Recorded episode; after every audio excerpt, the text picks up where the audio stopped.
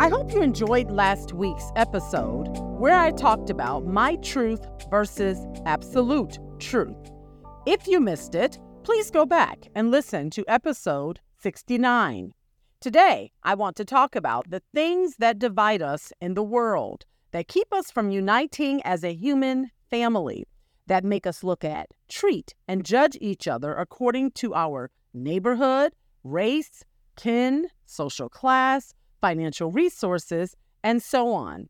I like to call them the isms. You know what they are racism, sexism, classism, ageism, anti Semitism, elitism, and so many more. They are like a cancer that grows and spreads if they aren't addressed and treated strategically and aggressively. Historically, we have tried to eliminate the isms entirely, or at least the negative effects of them, through legislation, education, and exposure. But they are still alive and well, kicking and growing at alarming rates here in America. I believe the reason America has been so unsuccessful at doing away with the isms or societal ills plaguing us is because at the root of every ism is a heart issue, and you can't legislate the heart. The Bible says, As a man thinks in his heart, so is he. And out of the abundance of the heart, the mouth speaks. Gandhi is quoted as saying, A man is but the product of his thoughts. What he thinks, he becomes.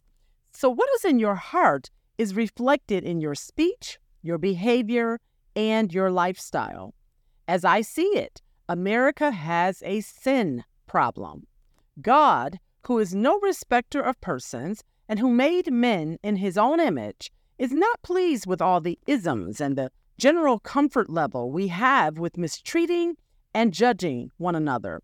We have almost accepted isms as a way of life.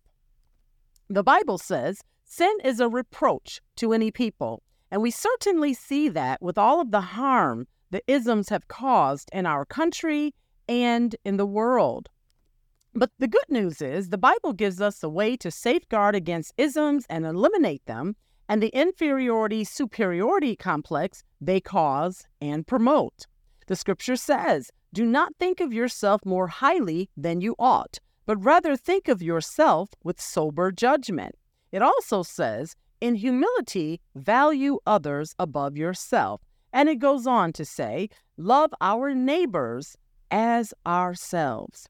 If you view people as inferior to you or yourself as better than them, you are part of the problem and you are keeping the spirit behind every ism alive. Because every ism has a superiority versus inferiority component. That means part of the root of isms is pride. And the scripture says that pride goes before destruction and a haughty spirit before a fall. So I believe if we address the heart and sin issues pride, hate, lying, murder, unforgiveness, bearing false witness against our neighbor, a mind that thinks up evil plans, feet that are quick to do evil, a heart that devises wickedness, and so on, we have a real shot at fixing the ism problem.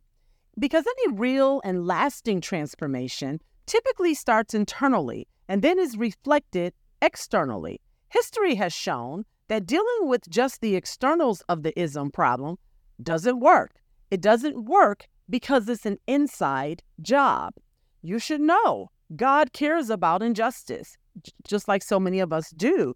We can, and in many cases should, speak out, protest, write letters, make calls, sign petitions, and change or create laws to address and root out systemic injustice.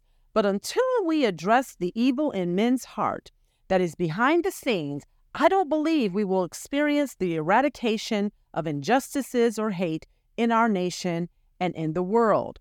The Bible says the human heart is the most deceitful of all things and desperately wicked. Who really knows how bad it is? This scripture is telling us that humankind is incapable of fixing ourselves or the problem. We need a power greater than ourselves, stronger than our humanity to help us see right, feel right, and act right. That power is Jesus Christ Himself. He's the one who died for every single human being, whether you're black or white, young or old, Christian or atheist. There's not a person on planet Earth that Jesus deemed unworthy of a death sacrifice. Jesus sacrificed his life so we could make better choices. He died so we would reject sin and choose righteousness, love, peace, joy, unity, and fellowship with each other. Jesus certainly didn't die for the replication of racial or gender inequality or for any of the isms. So, in conclusion, I want to say though we live in an ever changing moral and spiritual climate, God does not change. He is the same yesterday, today, and forevermore. God is not trendy, so right has never been wrong, and wrong has never been right in His eyes. He is the only hope America and the world has for fixing the isms that place such an ugly stain on humanity. I want to go on to remind my Christian brothers and sisters of our responsibility. Second Chronicles 7:14 guarantees that God will heal the land when his people repent and when they pray. So pray for your neighbor's heart, but make sure you also pray for your heart.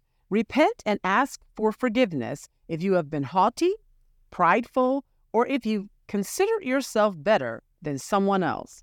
If we do our human part and believe a supernatural God to do what he promises in his word, I believe we will collectively see the manifestation of Martin Luther King Jr.'s dream that his four little children will one day live in a nation where they will not be judged by the color of their skin, but by the content of their character.